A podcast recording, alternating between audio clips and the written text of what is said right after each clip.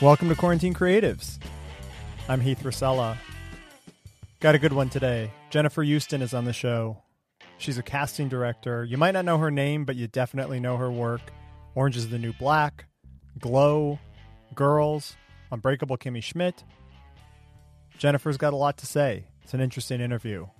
I'll talk more about that in a second.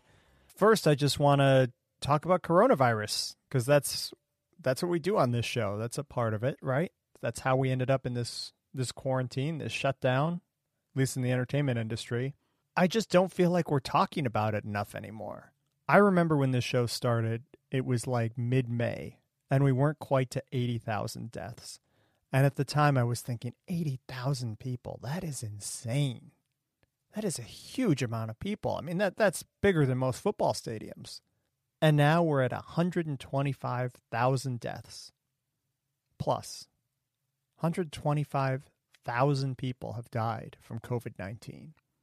And I just feel like we're all getting a little complacent here. Everybody wants to go out, everyone wants to live their normal life. And I just want to remind everybody that this isn't over, this is still happening. And that normal, it's not the time for it, you know? I was talking to my parents over the weekend, and I, th- I think I've said something like this on the show before, but I, I kind of, in my head, think of this like a hurricane. Imagine a hurricane that's just blowing rain and wind and stuff at your house. You don't get up in the middle of a hurricane and say, Boy, I'd like a haircut. Boy, I'd like to go to the Olive Garden. Guess I'll just go outside. I guess it's safe now. Because what would happen? You go outside, you get blown away, you get rained on. Nobody's looking at uh, at a hurricane and saying, well, it's the time to go out. I can't sit home anymore. But that's what we're doing with this virus. And it's in places where it wasn't before.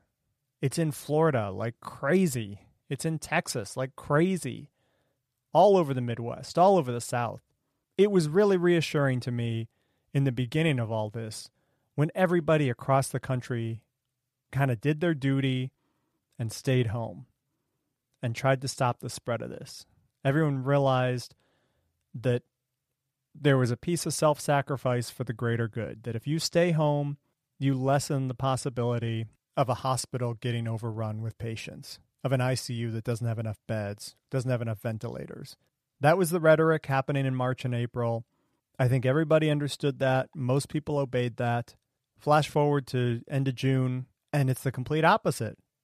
Everybody wants to go do their stuff but it's not a normal time. If you're looking at the data, if you're Governor Abbott in Texas or Governor DeSantis in Florida, and you're seeing these numbers go up, you should be shutting down the businesses like we were in March and April. And we should be paying people to stay home. We should be giving them good unemployment benefits, good other benefits. There's no reason for us to be out and about right now with this virus running rampant and it just feels like we're over that as a as a society. I'm not personally, but I feel like a lot of people around me are. And the 4th of July is coming up, and I hope everyone just realizes it's not normal this year. Yeah, you probably do want to go to the beach. You probably do want to go to wherever you go. I don't know. Vacation. This isn't the time to do it. It's a different thing.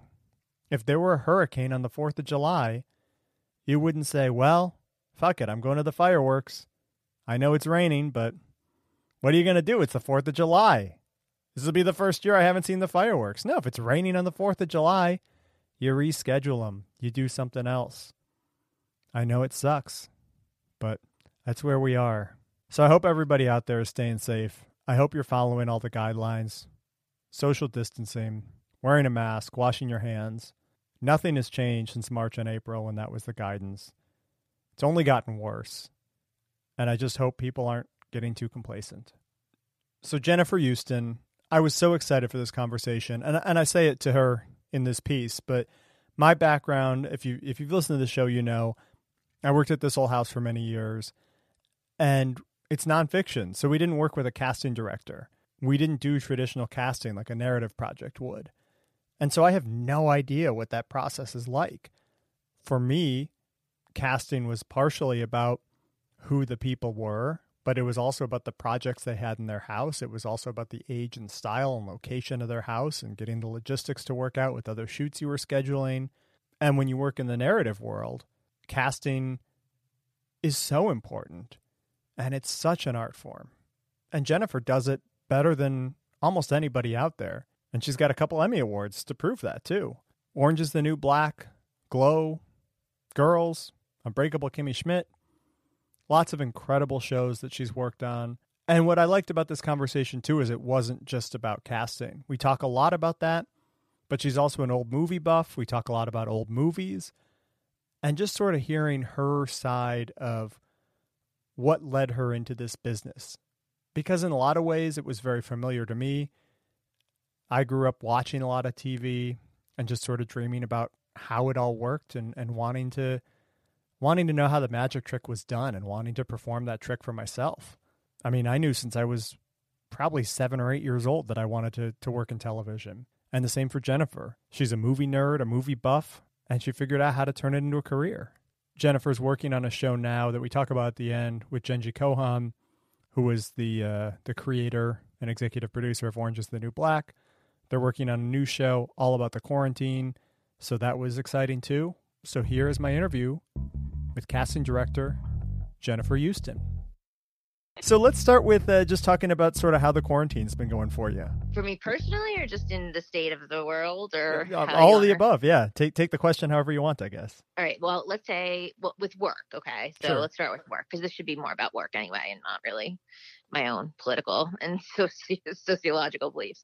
So in terms of casting, because I'm a casting director, uh, everything shut down. Yep you know, very, very early, uh, even before the city shut down. You know, in terms of casting, I really don't know when um, we'll be able to open and do regular old fashioned casting, you know, having people in the room. Yeah. You know, I, I mean, I don't foresee that happening until there's a vaccine. Right. Just because we, you know, casting offices are small usually and not very well ventilated. Right. And, um, and people are sitting on top of each other in the waiting room and then you go into a room to tape and there's multiple people in there and you know especially in new york where i cast there's usually not like you know a, a huge room where you could have like six feet between people and producers and actors sure so, yeah, yeah. and you, are just talking the whole time so there's just a lot of right you know, everything's airborne ways to and... transmit it yeah yeah do you think production could return before the traditional casting process could or are they both kind of intertwined no, at this point we don't know you know i mean right. LA said you can start reopening stuff, and I'm sure the people are going to try to experiment with different ways. And because that's all we can do right now, because right. it's such unknown territory. So I think actors should just be careful about what they're signing up for and agreeing to, just for insurance reasons. You know, people have to sign waivers and with the possibility, you know, that they could get sick, you sure. know, because yeah, nobody yeah. can guarantee. I mean, if you've ever been on a set, they're packed right. to the gills with with humans and you're on top of each other and so it would have to be a real kind of scale, skeleton crew a couple actors i don't know how they would portray intimacy and even being close to each other even within you know speaking distance right. that looks normal that looks you know normal or, or from the before, before times yeah I, i'm very hesitant in terms of when it's going when they're going to be able to shoot things yeah. i think people are very are, are i think the nature of a lot of the people in Hollywood is to be optimistic and we could do this and you know hope for the best. But I am a pessimist by nature and um, and cynical, and I just don't personally see it happening yeah, I mean that's the more realistic view too, though, right? It's it, you know yeah. you can call it yeah. pessimistic, but I feel like it's just it's looking at no, the data and saying here's yeah. here's what's happening. well, that's what I look at. It's science. Right. I mean, the virus is going to tell us when it's going to be safe to do anything, and honestly, until there's a vaccine, I I don't know how you could feel safe going to a set, you know, in any in any capacity as a as a PA or a boom operator or an actor, you know. But there's been, I mean, I've heard all. I mean, there's there's been articles written about it and all different sorts of proposals, you know, just like for like if you do an indie movie and quarantine the people and shoot it in three weeks, you know, and put them right. all in the same hotel and take everybody's temperature and get everybody tested. I mean, you know, there's protocols I guess you could put in place, but it just seems so it just seems unrealistic to me, you know. And and I don't know what studio is going to open up their gates to start functioning again or sound stages because it's not just you know it's not just crew people that work on lots you know you have security guards you have you know maintenance staff you have i mean you have there's so many different jobs right. you know yeah, so just the logistical it, challenges of all that, right? It's it's yeah, so many yeah. people, just all on yeah. top of each other. that yeah, that that aren't even on like shooting, you know, or aren't even so. So I I don't have a lot of hope that it's going to open up very fast. Not before the end of the year, certainly, but that's just me. That's my opinion, you know. So um, like to any to shoot anything, and especially not television, because again, you can't, you know, for you can't quarantine people or you know isolate people for for months from their family to right. shoot, you know, to 13 do, episodes 10, of something. 13, right, exactly. Yeah. yeah. Or, a... or 22 if you're a network show. Right. So this is just all my my opinion and uh and but I, I do ba- I mean it's just science for for me it's just looking at numbers and science and especially since the numbers have been going up in LA exponentially of cases right now. Right. But it's been, you know, not good um, really not good, even as, as as things are reopening. Right. You know, so if you can't even reopen restaurants or salons or gyms or whatever they're opening, I don't know how you open a, a you know a set or studio or what have you. We will see. But in terms of casting, we can't open up a traditional casting office, of course, but with the the dawn of technology, we're able to do a lot via the internet and Zoom and FaceTime and all sorts of things. You know, yeah. you I can I can cast something when so that when they're ready to shoot, they have the cast, but we can do it um all virtually right I, have talked to some actors on the show that you know one of the guys i talked to had sort of seen this trend even prior to to sort of the quarantine and stuff that there there were it seemed like there were more more casting was moving online or at least you know sending in reels and things like that prior to all this, were you still doing kind of in person casting oh, sessions? Oh, yeah. Or had you, you oh, yeah. the virtual is completely new for you? Oh no, no, it's not. It's not completely new. I mean, it's always been used in some capacity. I mean, yeah. going back, I mean, I started in 1997, so you know, people would still self tape in 97. It would just be VHS tapes, you know. So self taping isn't a new concept. Yep.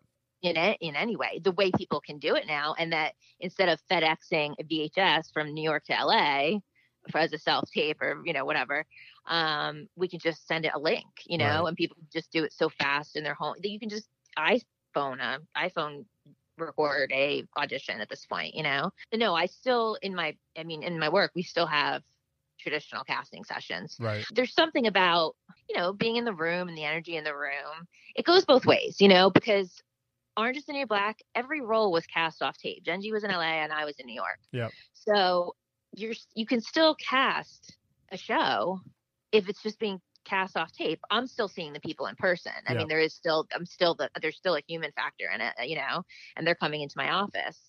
But their tapes are being watched, and right. that's how they're being cast. In terms of it being a, a trend, I mean, maybe other offices were using it more. Um, I only used it if somebody was out of town or if they couldn't make their appointment physically, but I still wanted to make sure they get considered. Sure. They were considered. I'd have I'd be like, just sell just tape yourself at home and send it in, you know, just to make sure that they didn't miss the boat. Yeah. You know? But I'm sure it, it, it is a difference, you know, having them in the room or even now like with Zoom or something. If an actor self tapes and they miss something in the interpretation of the character or you know, you see it and you say, "Oh, I wish they tried it this way." You know, oh, they... I'll just have them. I'll just have them retape. Okay. So, so I've done that in the past too. Gotcha. You know, like so they'll send the tape to me when I see that they didn't do it right or they missed or misinterpreted it, or I can have them. I can know I can give them a direction that'll make the tape better. Yeah. I just I just make them retape. So that's right. what I do. That's okay. still my job before I show it to producers because I want to present the best of, course. of um of any actor right. at any point. So I don't I don't at least in my in my office you know, if you send me a self tape and it's not bad, I'm not, I'm not just going to be, I, mean, if it's bad, I'm not just going to be like, oh, well, too bad. That's right. it for you. You know, you I'll tried. call them. Right. I'll call them and let them know, you know, what, what we're, you know, what they're looking for, maybe what they could do differently, play around, you know, just stuff like that. Yeah. I'll just get, I'll just get on the phone with them personally, you know, and just let them know. Well, so yeah. I'm, I'm excited to talk to you just because this is a whole different world for me. Like my background, I, I'm a producer and director, but on the lifestyle side, I worked at This Old House primarily for the last like 15 years. And, oh, cool. you know, yeah. So it's all, you know, reality, lifestyle. Um, we're casting as producers, we're doing the casting, but some of the other considerations are like you know how the house is and what the project right, is right. you know so it's it's kind of this holistic process i haven't worked on the narrative side at all so kind of the whole casting process is is new for me I'm just I, I want to back up for a minute and just sort of talk about how you got into it and just sort of what led you to thinking it was a viable career? I have always known since I was pretty, I mean, I, I mean, we're, we're talking, you know, seven, eight years old that I was going to work on movies. Like yeah. I just, I just knew I was just a very, a, a strange, weird child that just kind of was sucked into films and, and television. It was just like, oh, I want to do that. I yeah. want to, but I didn't want to act. I, I had you know, I had paralyzing stage fright and I, I would never, you know, think I could get up in front of people and do anything, but I wanted to make it, you know, right. and, uh, so, but I didn't, but back then, I mean, this is in the 80s and stuff, you know, I, the only thing back then was the jobs you knew were like writers and directors and actors. Like sure. there was no, you know, really knowledge. And when I knew that I could major, I could go to college for, for film, I, uh, I just, I just, I sort of was just kind of just really driven and just sort of had my like blinders on and I just had like one goal was like I was going to do this, you know. And I live in New Jersey. I went to NYU, and I said, but I didn't want to. I didn't want to take the film program there. Yeah. Um, I wanted because I was, you know, I want. I'm sort of an academic, and I love science. I, I double majored in cinema studies and anthropology, so oh, cool. I wanted to study film history, and I and I and I love science. So I wanted my education not to be just like you know four kids going out in the street with a camera and like shooting something. I right. wanted to. I knew that I could get the practical experience doing internships. So that's what I did. I had no life. I had no college life because I was like doing 18 credits a semester, work study job, a regular job, internship every semester. I just knew that I I I, I had to do this, you yeah. know. And um so but I didn't know what part I was going to fall into. I was I was investigating script supervisors, editing, um all the different things to see where I fit in. I was interning and on a movie and I fell into casting and I and I had figured out. I just came home one day. I was there during a summer internship, and I I told my mom I was like, I think I'm supposed to do casting, and she was like, Oh God, help us. Um, and because we all, my whole family, we have like a freakish, weird memory. We all love film and television. We uh-huh. sort of that's what we bonded over growing up. You know, we didn't go on a lot of vacations or have a lot of money, so our our family time was you know sharing film and TV and stuff like that. And uh, awesome so that was something that was really important to all of us and we all and my all my whole family my mom and dad and my sister we all had this freakish memory for actors and and films like we could just recall things and i just made it into something i could do for a job because back then there was no internet there was no imdb yeah. and if i could make a list of actors you know of and not even not like famous actors or char- you know because we would we would sort of clock character actors that we loved you know our actor our favorite actors weren't necessarily the movie stars you know so and I'd been watching old films and studying films from the 30s and 40s, you know, since oh, I was wow, in high school. Yeah.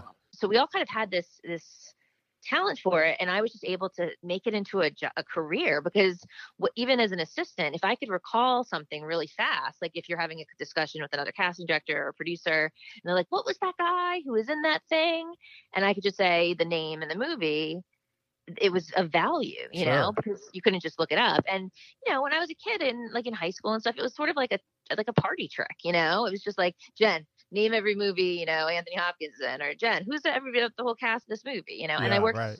I worked in a video store, high school and college. Uh, like a mom and pop video store in my town, and I was surrounded by it. So knowing that was a commodity, uh, I was, you know, I I actually did an internship in 96 in uh, LA because I wanted to see what LA was like. Yeah. That was like that was like my dream was to go there. So I was I found a way to go there with school, and um, I did an internship at Universal Television, and a great casting director, Megan Brandman, just sort of taught me how to do everything because you can't go to school for casting. It has to be like it, it's it's a, you have to learn it from another casting director, right. you know. And she taught me everything, and I came back, and when I graduated the only TV show in 97 that was shooting in the city was uh, Law and Order, and it happened to be a Universal TV show. So Megan called over to the Universal casting directors and said, if you need an assistant, you know, you could just hire Jen. She doesn't have to intern. Because that was my whole goal too upon graduating college because I had student loans and, you know, I, I couldn't just graduate and then intern, you know, and that's why I did them all while I was in college because I needed to start making a living, albeit a very small living when you start in casting and throughout casting it's not you know you don't go into casting for the money um but i needed a job you know i wasn't going to just graduate and intern and um, so i did that for a year and i just coincidentally we were on the same floor as um, martin scorsese's uh, production office at the time, Cappa Productions, and Ellen Lewis was the casting director, and she was finishing up um, Bringing Out the Dead, and she was working out of Marty's office. And we, my friend Marcia, who also worked with me, we knew her um, just by you know talking to her in the hallways and stuff like that. And Ellen had to go cast another movie, you know, not a not a Martin Scorsese movie, but another movie. And Marcia went with her, and then they called me and said, "Do you want to come and work with us?" So I said yes, because movies was always my you know my first love. Right. So I stayed. I was with Ellen for almost like seven and a half years, I think, because it's an apprenticeship at that point. Then Yeah. you know, if you're if you're lucky that somebody likes you and wants to keep you and wants to teach you, that's what you do. Yeah, you're learning a craft. I mean, that's it's, It's craftsmanship. yeah, yeah, totally. yeah yeah yeah it's it's it's a it's a skill and it's and again it's not taught and it and really it can't be taught you have to learn it through experience you have to learn it through osmosis you have to just do it my reactions are gut reactions i can't explain to you why i think somebody is going to be you know is going to be right for the part i just Right. feel it you know it's a it's a it's in my gut like Yeah. I, I literally feel it in my stuff you know in my gut when i'm like okay i got it all right good And- you know like I don't what are you- to- What are you looking for at that point? Like, is it is it partially just uh, sort of the the character on the page, but I'm sure another piece of it must just be working with the director, or in the case of TV, the showrunner, like figuring out sort of how that that whole crew is going to gel together too, right? Uh, that's part of it. Yeah. I mean, I, you know, I've inherited many from different wonderful people I've worked with, like a no assholes policy. So that, that's a factor in it for me. You know, I don't want to, I don't want to, I don't want to introduce a person into a set, especially on a TV show where you're there forever. You know, somebody who may have, you know, we know is misbehaves or has a bad reputation Yep. like, or a bad work ethic or you know any of the things so or is just a dick you know what i mean to Right. be quite frankly you know to just be honest You spend a lot of time with these people, so yeah. yeah it's- and and i'm lucky to have over the years because it's like you know it's pushing 26 years i've been doing this you know you learn you learn about everybody every, especially in new york which is a small community you, you figure stuff like that out so i always want i want i mean it's a combination i want actors that i love and i've been fans of for years i'm a i'm a fan of actors before i'm anything else Yep. here like that's just that's just always I'm a fangirl of shows and and movies and so I'm always on the actor side and I'm always rooting for them. So in terms of the process, yeah, I mean you you pray that you get to work with people that has the same that have the same taste as you. That is the ultimate goal in casting is that you have form relationships with directors or producers throughout your career where you you work together a lot and you have a shorthand and and you and it you know it just kind of gels like any other creative relationship you know that they would have with their DP or with their editor or anything like that. yeah. Um, And as you say, you're so you're so early in the process that you know that that relationship, I'm sure, is critical, just because you're you're kind of helping launch the whole thing, right? well, yeah, I mean, you're yeah, you're cre- you're you're creating the the you know you're giving them the the biggest instruments they're going to be using in their piece in their in their you know what they're using it, the the human beings that are going to bring it to life. So you just pray that you uh, are lucky enough to work with people that trust you. And it's also about trust you know? Like i they have to trust me to know what i'm doing and that i've i've scoured the land. I've seen everybody. I know you know trust my taste you know trust my instincts. And i trust them you know to be to be good souls to be creative to be interesting to be open minded and let me you know say i know you kind of wrote it like this but what if we put somebody like this in it? You Yeah. know? What would you say to that? And i've been really fortunate with the people i've been able to work with where they've said hey that might be cool you know? And Right. like and um and it may change things but and and hope maybe in for the better you know? So that's the dream scenario in any you know in any i think in any creative situation but to be in a situation where you're not scared to say you know to to to say maybe bring up somebody who's so random and so out of the box you know there would be other producer directors who would who would um, hold it against you Right. it's about it's about working with the people that would, would want you to think you know want you to think like that and expect you to think like that you know Yeah. And it can change the whole project. It can send it in a completely different direction that Yeah, surprises yeah. everybody. Yeah. Yeah. Uh, I'm curious too, just thinking about sort of some of the shows that, that you've been on, Orange is the New Black, uh, Girls, uh, Glow, where it's these ensemble casts. Like, how important is getting that ensemble right from the beginning? And how much work does that, t- like, you can't just think of each actor as an individual, I'm sure, right? You're thinking about how they're going to play off of each other too. I mean, not necessarily. No, Okay. I actually, what I do is, I mean, I know it sounds weird, but I mean, I just, I, I believe that if you get the person, the best person for each role, Yep. then it's just gonna, it is just gonna gel because we don't know, you know, and we don't do a lot of chemistry reads on a lot of those projects. We've done a couple, like with the leads and stuff. You'll do some chemistry reads, but there's no huge ensemble chemistry reads. It's really, you know, it's it's just a shot in the dark, kind of. Wow. Um, okay. I mean, and for me on Orange, I knew all those ladies, you Yeah. know, and I I've known them for years. And I know they're all good people, and I love them, and and thankfully they all got along. Glow even more so. I mean, that was so curated and so special. And I, you know, I've known so many of those ladies, and they were super close. You know, they're they're like a, a really tight cast, and that's the dream that that happens. You know, but I think it's by filling those ensembles with people that eh, they're not kind of consumed with themselves. They care about other people. Yeah.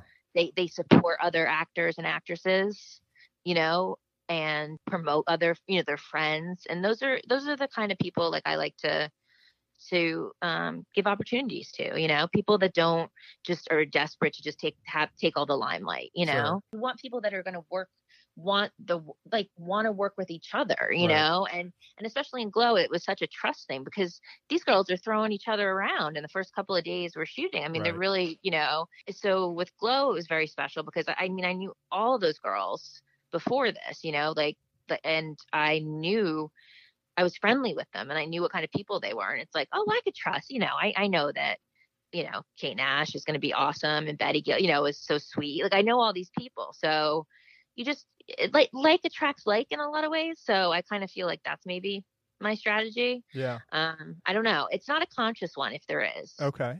Yeah, I, I mean, I know that's hard to describe. You, I, I do think you just pray. You Right. just pray that everybody gets along. You know. Well, when you're getting to know people, though, like, are you bringing them in first as guest stars or, or day players on other roles, and then sort oh of? yeah, that- yeah. I mean, sort these of are okay. these are these are people I've been seeing since I was an intern. Gotcha. You know, and since I was a casting assistant when I was 20 or 21. Either we were the same age or they were older than me.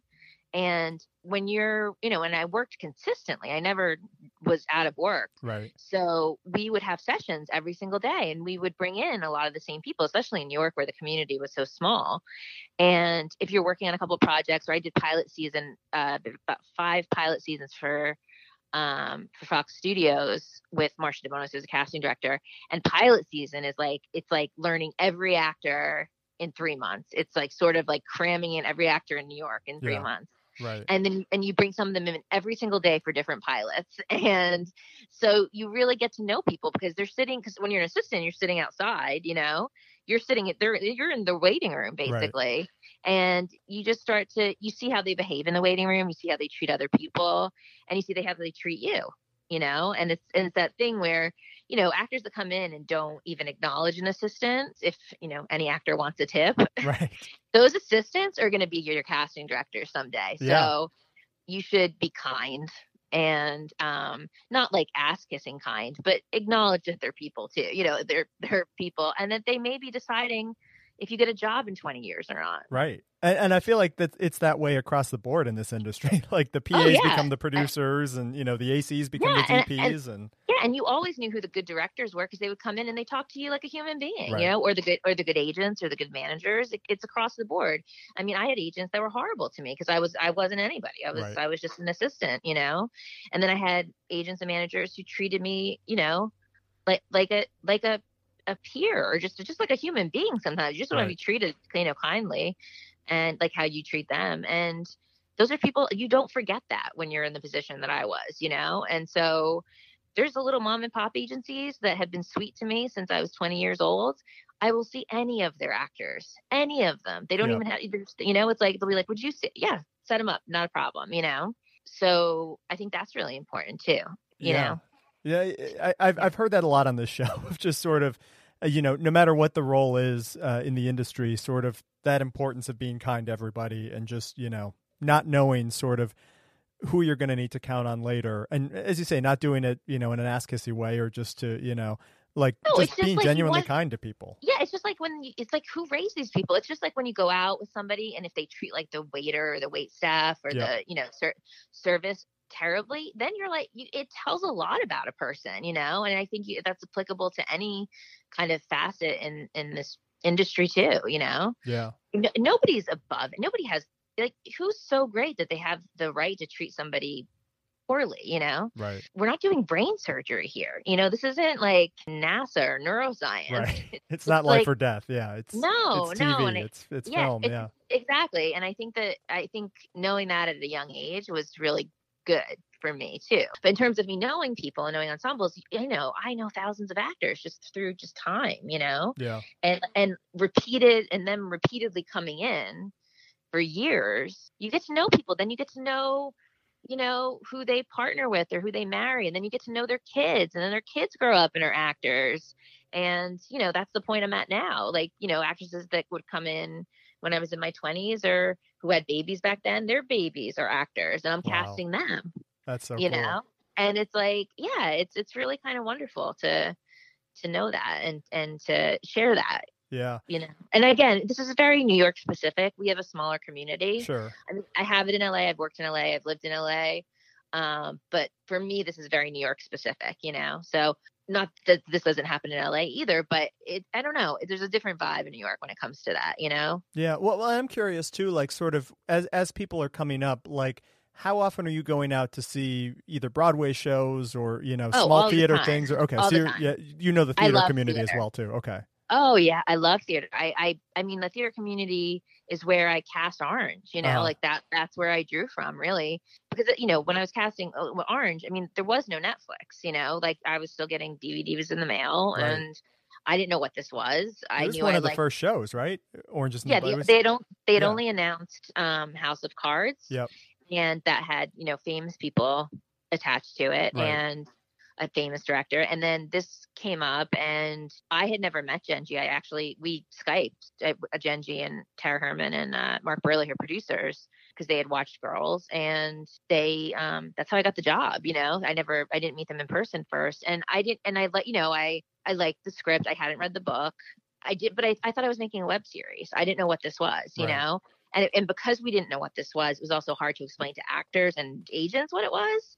So I got a lot of passes, like lots of passes on the pilot and in the first season because we couldn't show them what it was, you Right. know? Um, but it gave me the opportunity to bring in, and because it was such a, uh, just a variety, a menagerie of all different kinds of actors and actresses of all shapes and sizes and ethnicities, you know, and, and, and everything you can imagine was even really in the pilot and the in the first season. Those are the actors that work in theater, you know, because all the TV they could get, especially at the time, were if they were lucky, a day player role to play like nurse number one, Right. you know, or Two like or three lines, and yeah, teacher number three or Right. something, you know?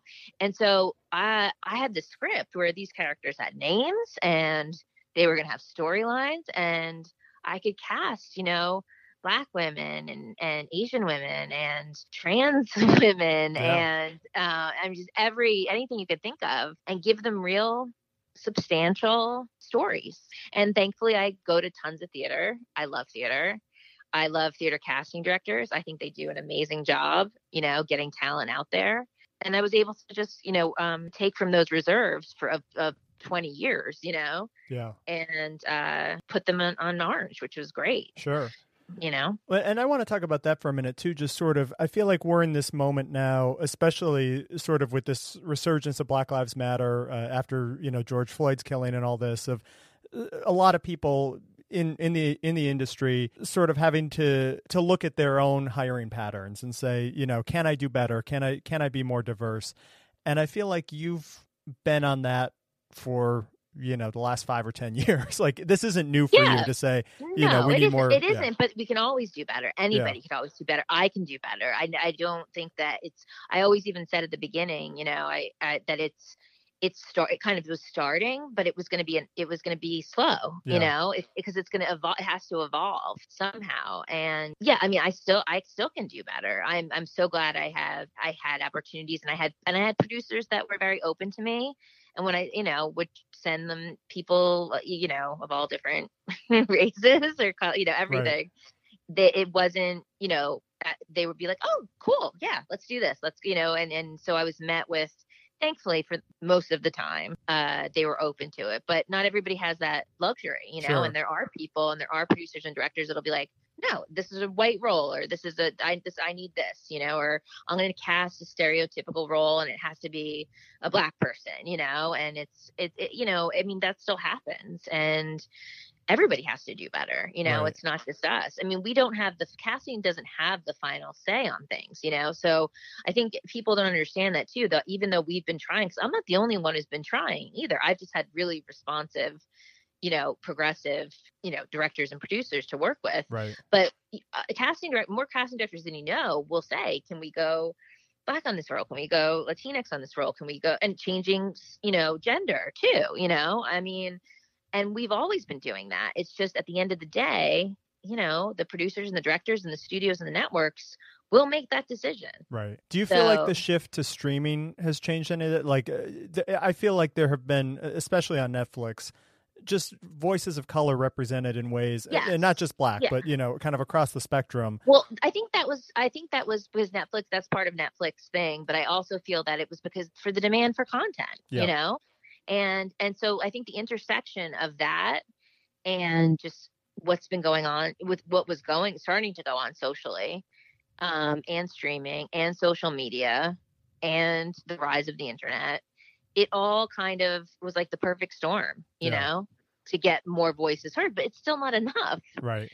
it has to you have to start seeing it on the, the channels that maybe people can't subscribe to you know Right. people who just have a tv and have channel you know have just the main four networks you know it has to be there and it has to be more and Uh, i don't know when that shift is going to happen Right. You know you can't just play one show that has divert like this is us and say oh look what we did Right.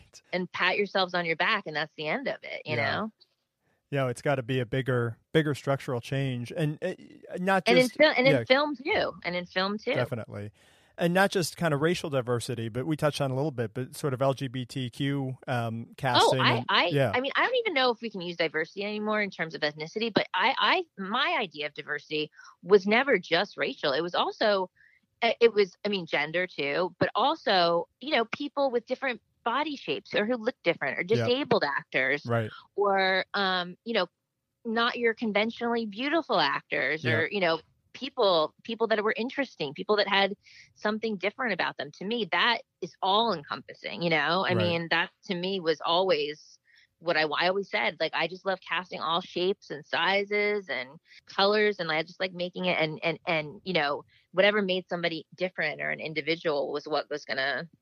Which was going to stand out and tell a story, you Sure. know? It's about representation so that people at home can see themselves in stories and characters, you Right. know? And that's, it's really important. So, Yeah. Well, and and what I wanted to ask too was just sort of uh, casting Laverne Cox in Orange Is the New Black, like that. I feel like casting her did so much for trans representation and just sort of normalization. Maybe I don't know if that's the right word, but just sort of getting people to understand what a transgendered person is and you know get get comfortable with that idea. yeah have having having her in a in a mainstream show like this it opened people's eyes, I think, in a way that it would be hard to if it was just an ab- an abstract concept, right? Well, yeah. I mean, Laverne's hard not to love. Yep. She's extremely intelligent. She's beautiful. She's strong. And I knew Laverne before the show. Yeah. You know, I, I I I was casting a movie where we were the, the director wasn't sure if we were going to cast a, a transgender woman or if he just wanted the character to be a guy who, uh, uh, you know, man who was thinking about transitioning but hadn't really gone done anything yet, you know. And so, and this was in 2012, you know. So I had done already done a lot of research and at least, and there weren't a ton of actors. And also for Orange, I needed um, someone who was who was uh, black, you know. Um, if that was very specific to the story. So, um, you know, there weren't. It wasn't like you put out a breakdown or you, you know, could go online and Google just all the black transgender actors out there. You Right. know, there it, it wasn't. They weren't represented by agents. They weren't. You know, I mean, it was. It wasn't a time where n- now, you know, there's just so much more. Thankfully, there's. It's just so much more visibility. You know. Right. Um, but uh, but I read the script and I read the role of Sophia and I'm like, oh, that's Laverne. Like that was honestly that was like the easiest role for me to cast because because I was like, she's the best. She's the best. You know that I've read, and yeah. I go and and she'll be fantastic in this. You know, and so for me, it was just you know I just brought her in, put her on tape, and that was that. You know, so it wasn't like I. The hardest person to cast in Orange was was Taylor, was the pretty white girl, you yeah. know. But uh Laverne was uh sort of a revelation, you know, in so many ways. And uh, like I said, with anybody I ever cast, I just open a door. They have to do all the work, you know. Yeah. They're they're the ones that have to go out in, on that set. They're the ones that have to endure all the conditions, all the positive or negative, you know, uh, responses. I, I just open a door you know that's all i can't that's all that's all i can do and i was happy and proud to do it for laverne because i knew she was going to go kick some ass and yeah. she did and she's a great woman i want to ask you too just sort of you talked about watching movies a lot as a kid and yeah. you know just sort of growing up in that cinema space like when you're watching a movie like my mind goes to sort of how did they get that shot you know like how did they light it? What kind of camera rig are they using? Do you watch a movie with casting in mind? And like how do you appreciate good casting when you see it? If something's cast really well you don't see it. You know just like when something is shot really well yep. or edited really well it's invisible it looks effortless you know if that makes sense uh well, yeah, it does. I, I, think to the audience it should be invisible, but like right, that there's no bumps, there's no right. there's no bumps, there's no kinks, there's no part while you're watching the story where somebody pops up that doesn't seem to fit and takes you out of the story. Right. That's good casting, you know. Um But like do you see it from like a technical side at all? Do you look at it like uh, is no, it is it no, you don't get lost in your craft when you're sitting in a th- No, in a I don't. Okay. No, no, because I still love because film and television is still an escape for me. Yeah. You know, I mean, I I will now make note. I mean, but I was making note of good actors when I was younger too. So yeah. that really hasn't changed my okay. process. I just watch something and I go, "Oh damn, that person was so good." But I was doing that when I was ten. You know, yeah. when my dad when my dad was showing me old movies and stuff, and I, you know, I'd be like, "Oh, you know, you just you just uh, kind of I, I, would kind of hook on to people, right. you know, and then I would uh, then as a kid when I was not, you know, being paid or had any need to know who these people were, but I still wanted to know more. I'd watch an old movie and I like it was I'd see my first Dana Andrews movie and I'd be like, I love Dana Andrews, and then yeah. I would go to the library and buy his autobiography or the biography and want to know everything about the person and know watch all of his movies until I had him studied. And I did that with every actor, you know, if they were leading actors or if they were character actors and i think my aesthetic in terms of faces because i love you know faces i think are just so important and and um, on screen and i want interesting faces and real faces and um, character actors and that aesthetic came from watching films from the 30s and 40s you yeah. know so so yeah i don't i don't I still have the luxury, I think, thankfully, that I can watch a TV show or a movie and just get lost in it the way I used to when I was younger. Yeah still being aware, but still having, but I, like I said, I was still picking out actors when I was younger. So nothing is really changed except now I can say, who was that? Write their name down, look them up, call their agent, and then meet with them or have them audition for something. Right. So it's a much more productive way, I guess, of, uh, of watching a, a, show or a movie. So, well, let me ask then. I'm thinking just sort of about those films of the 30s and 40s and sort of yeah. what what made them different. And uh, my mind goes to sort of a lot of them are in black and white. They're often very simple sets or, you know, shot against a canvas or something. It's kind of that pre CinemaScope VistaVision, you know, where everything yeah, had to yeah. get big and grand. And so I guess there probably was a lot more focus put onto the faces of the actors because that's going to be doing the hard work for you, right? Right. It wasn't special effects. It wasn't like yeah. CGI. It was right. the acting and it was the characters. And back then, for me, I, I, take a great. I loved. I loved movies. For, I loved screwball comedies as a genre, and then I loved pre-code films. Probably that those were like my specialties in school when I was sure. studying. You know, were pre-code and uh, screwball comedies. I watched everything though. I mean, dramas didn't. I watched them all, um, and it was fun watching. You know, screwball comedians do drama roles and and vice versa. And I mean, I I do think I was born in the wrong time, so that has something to do with it too. Yeah. Um, I related to stories and I related to like those kind of emotions and different things that were happening and that kind of comedy. My dad kind of raised me in very uh, old fashioned comedy. Yep. Um, I was sort of, you know, placed in front of the television and said, okay, now we're going to watch Laurel and Hardy. And Yeah. now we're going to watch all the Mel Brooks films. And now we're going to watch, you know, all these, West- my mom loved Westerns, you know, and I was kind of sat down by my parents just, and they, they had two very different tastes. They had very different tastes. So I got both. I got kind of the best of both, you know.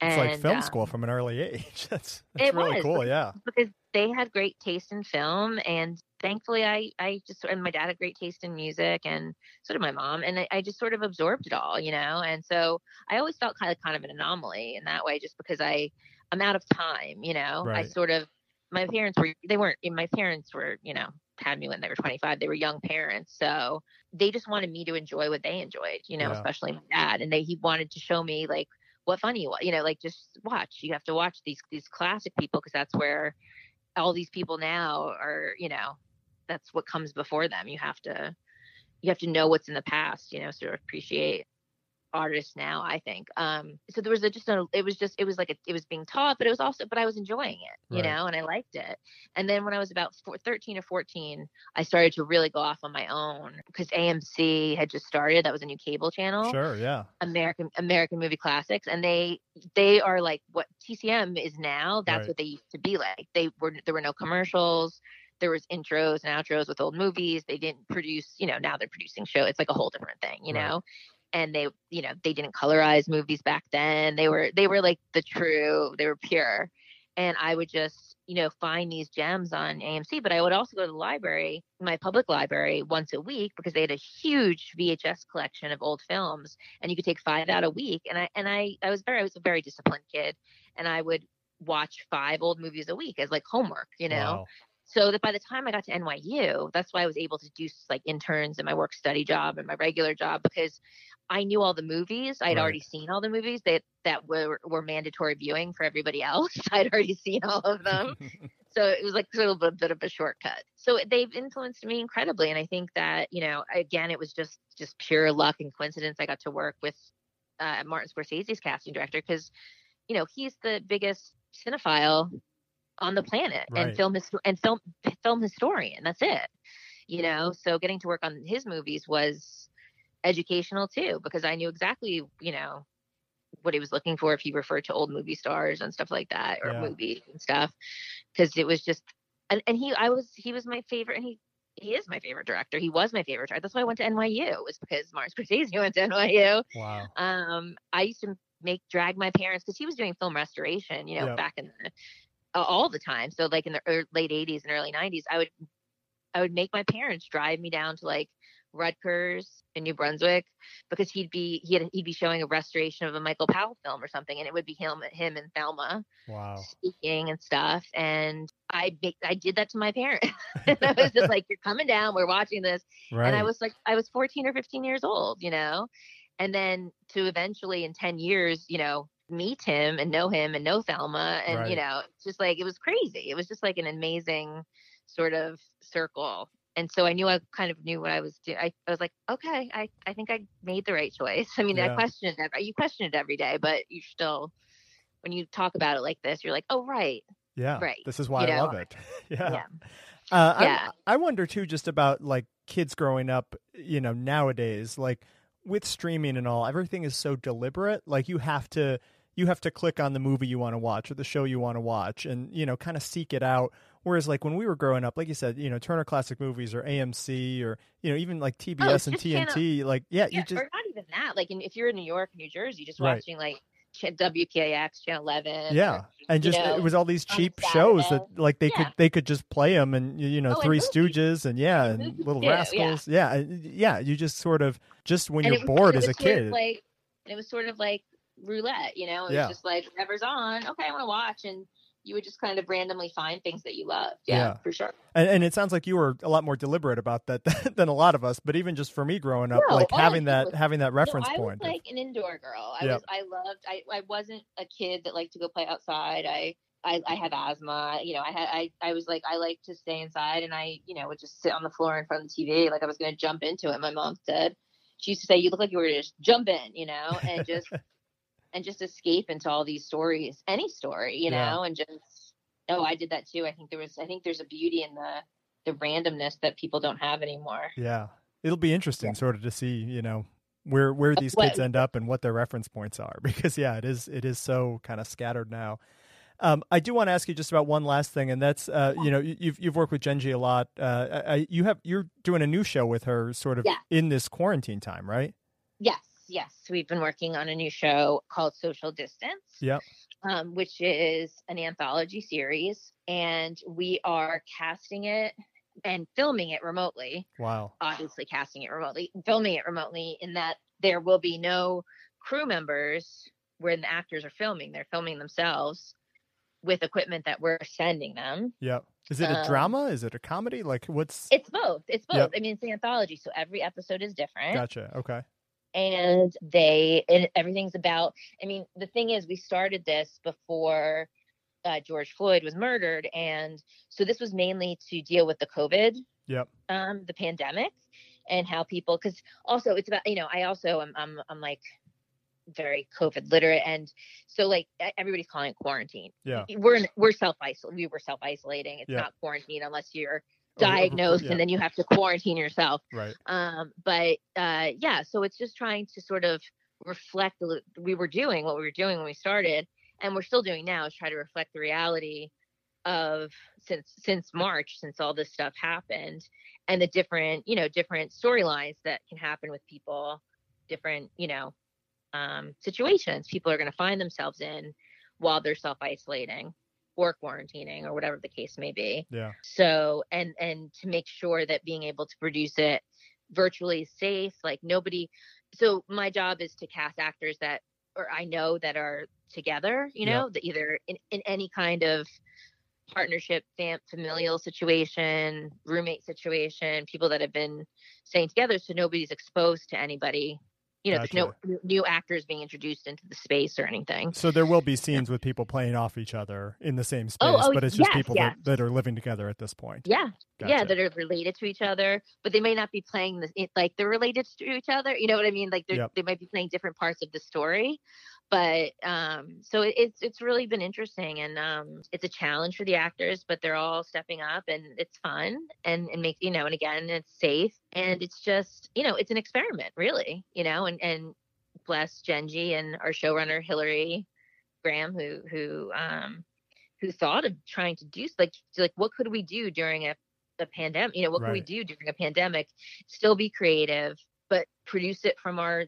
our our own homes you know cast it from you know my house and get the actors involved and you know get them all the equipment they need and then and then be directed virtually right. you know like we have our directors and our dps and stuff while they're shooting you know talking to them and directing them. It's scripted.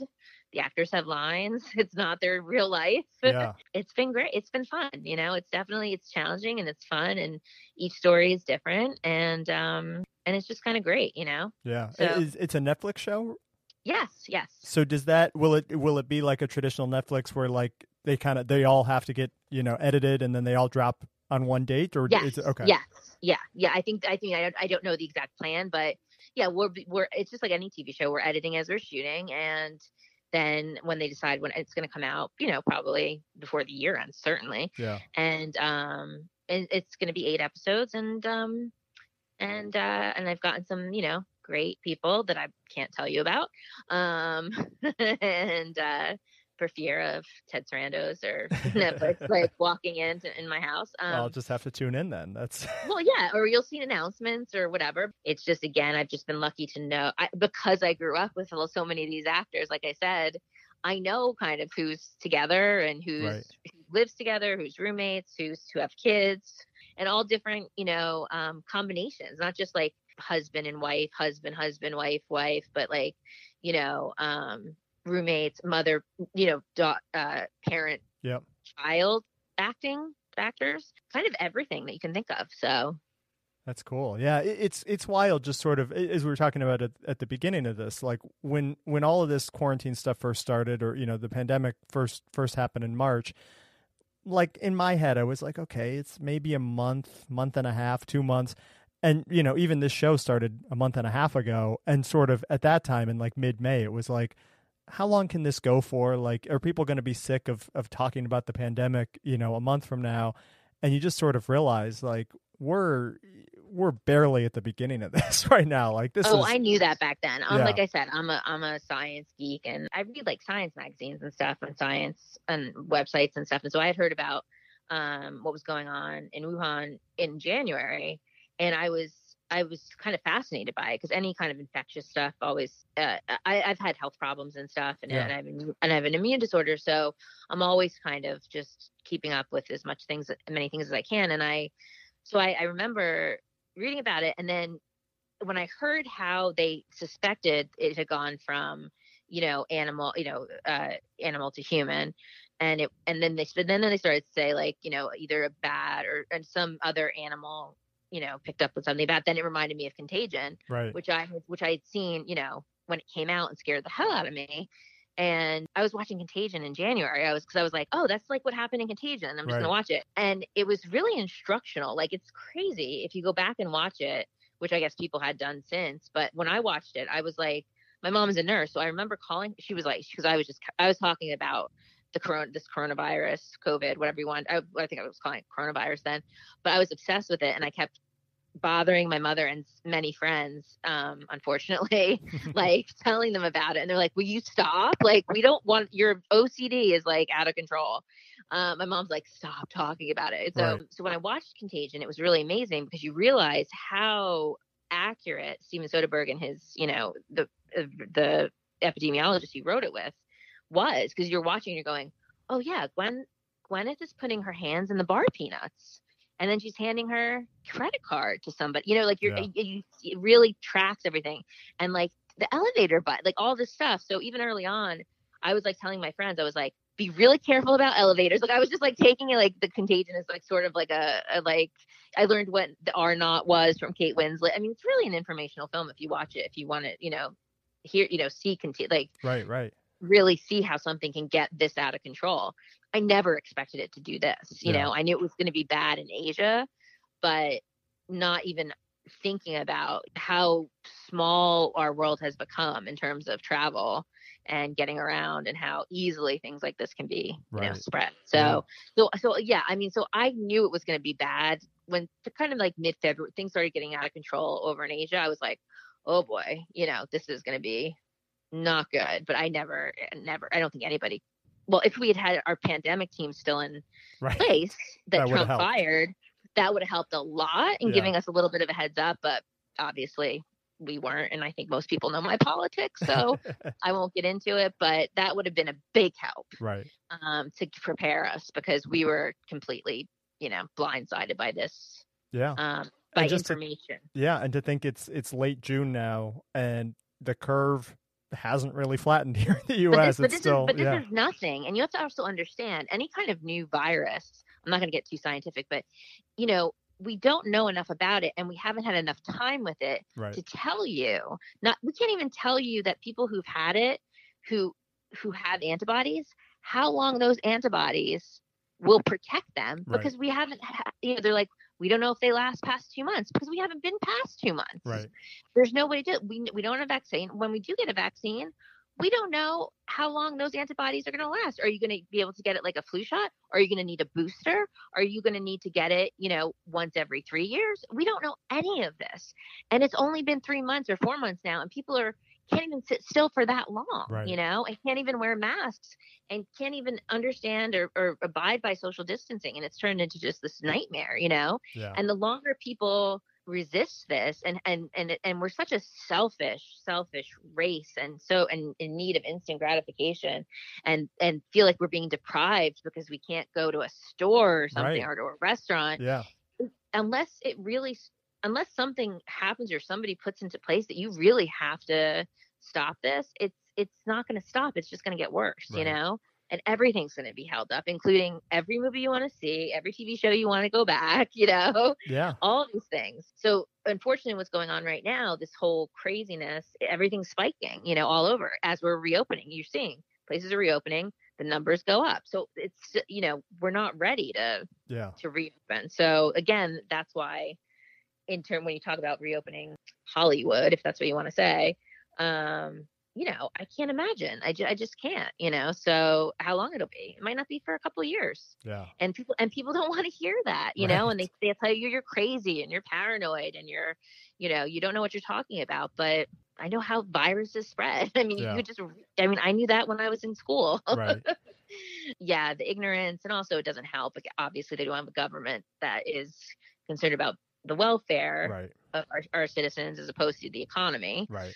and you have to and, and listen i get it people have to work too i mean it's there's you hope so there's a balance there, though, right? I mean, of just sort of looking at the facts and the data and saying, okay, if we need to get back to work, here's how we do it safely. And it feels like, you know, uh, from the president on down, you know, other- governors and everyone co- too. It's but yeah, other countries that have had this they're i mean you can look this up they're paying they're giving those governments are paying their citizens almost all of their yearly salaries Yeah. even if they're not going to work right. so they're giving them their nor so they're not worried about money then they don't feel that need that they have to you know they don't have the economic pressure other countries are doing that Yeah. we we don't do that they gave people $1200 and said good luck Yeah. you know and that's why unless something happens i don't know how we're so big i don't know how you know how it's going to go back to normal not not to mention it'll never go back to normal but it's not even about how or or when it's just like i have no i can't i mean nobody can predict it really nobody not even the doctor can predict it you Yeah. know i mean i was on the phone with my immunologist this morning and she's and she knows the top immunologist in the country and there's really no there's no consensus because because the virus is going to tell us it's going to be the thing to lead us and tell us when we can function as a, a species again Right. you know without getting each other sick and killing each other Yeah.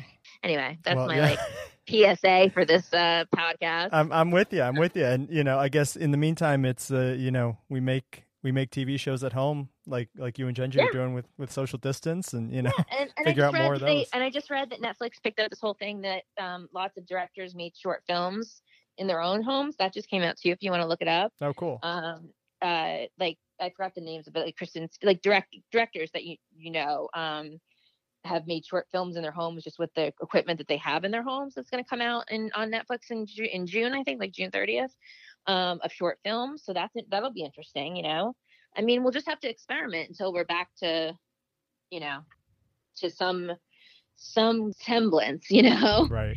Of of, of being able to put up a full production. All right, there we go. Jennifer Houston. You know what I love about this show is that it's just conversations and they go in directions that you didn't expect. You never know exactly what you're going to end up talking about. Jennifer, it turns out, is really into the viral stuff and she really understands it. And was great talking to her about coronavirus because clearly it's on my mind. I mean, I spent the whole beginning of the show talking about that. So you guys, you know how I stand on it, but that was fun. And I'll definitely be looking for social distance on Netflix sometime soon. All right, new show on Thursday. I'm going to be talking to Rory Scoville. Rory is a stand up comedian, and he actually has a show on Comedy Central that I talked with Payman Benz about a few episodes ago called Robbie.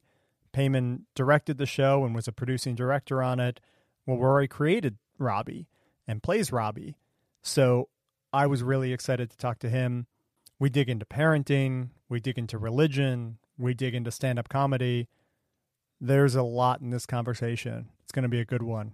And that's coming up on Thursday. So I hope you come back for that. Please, it'll be fun.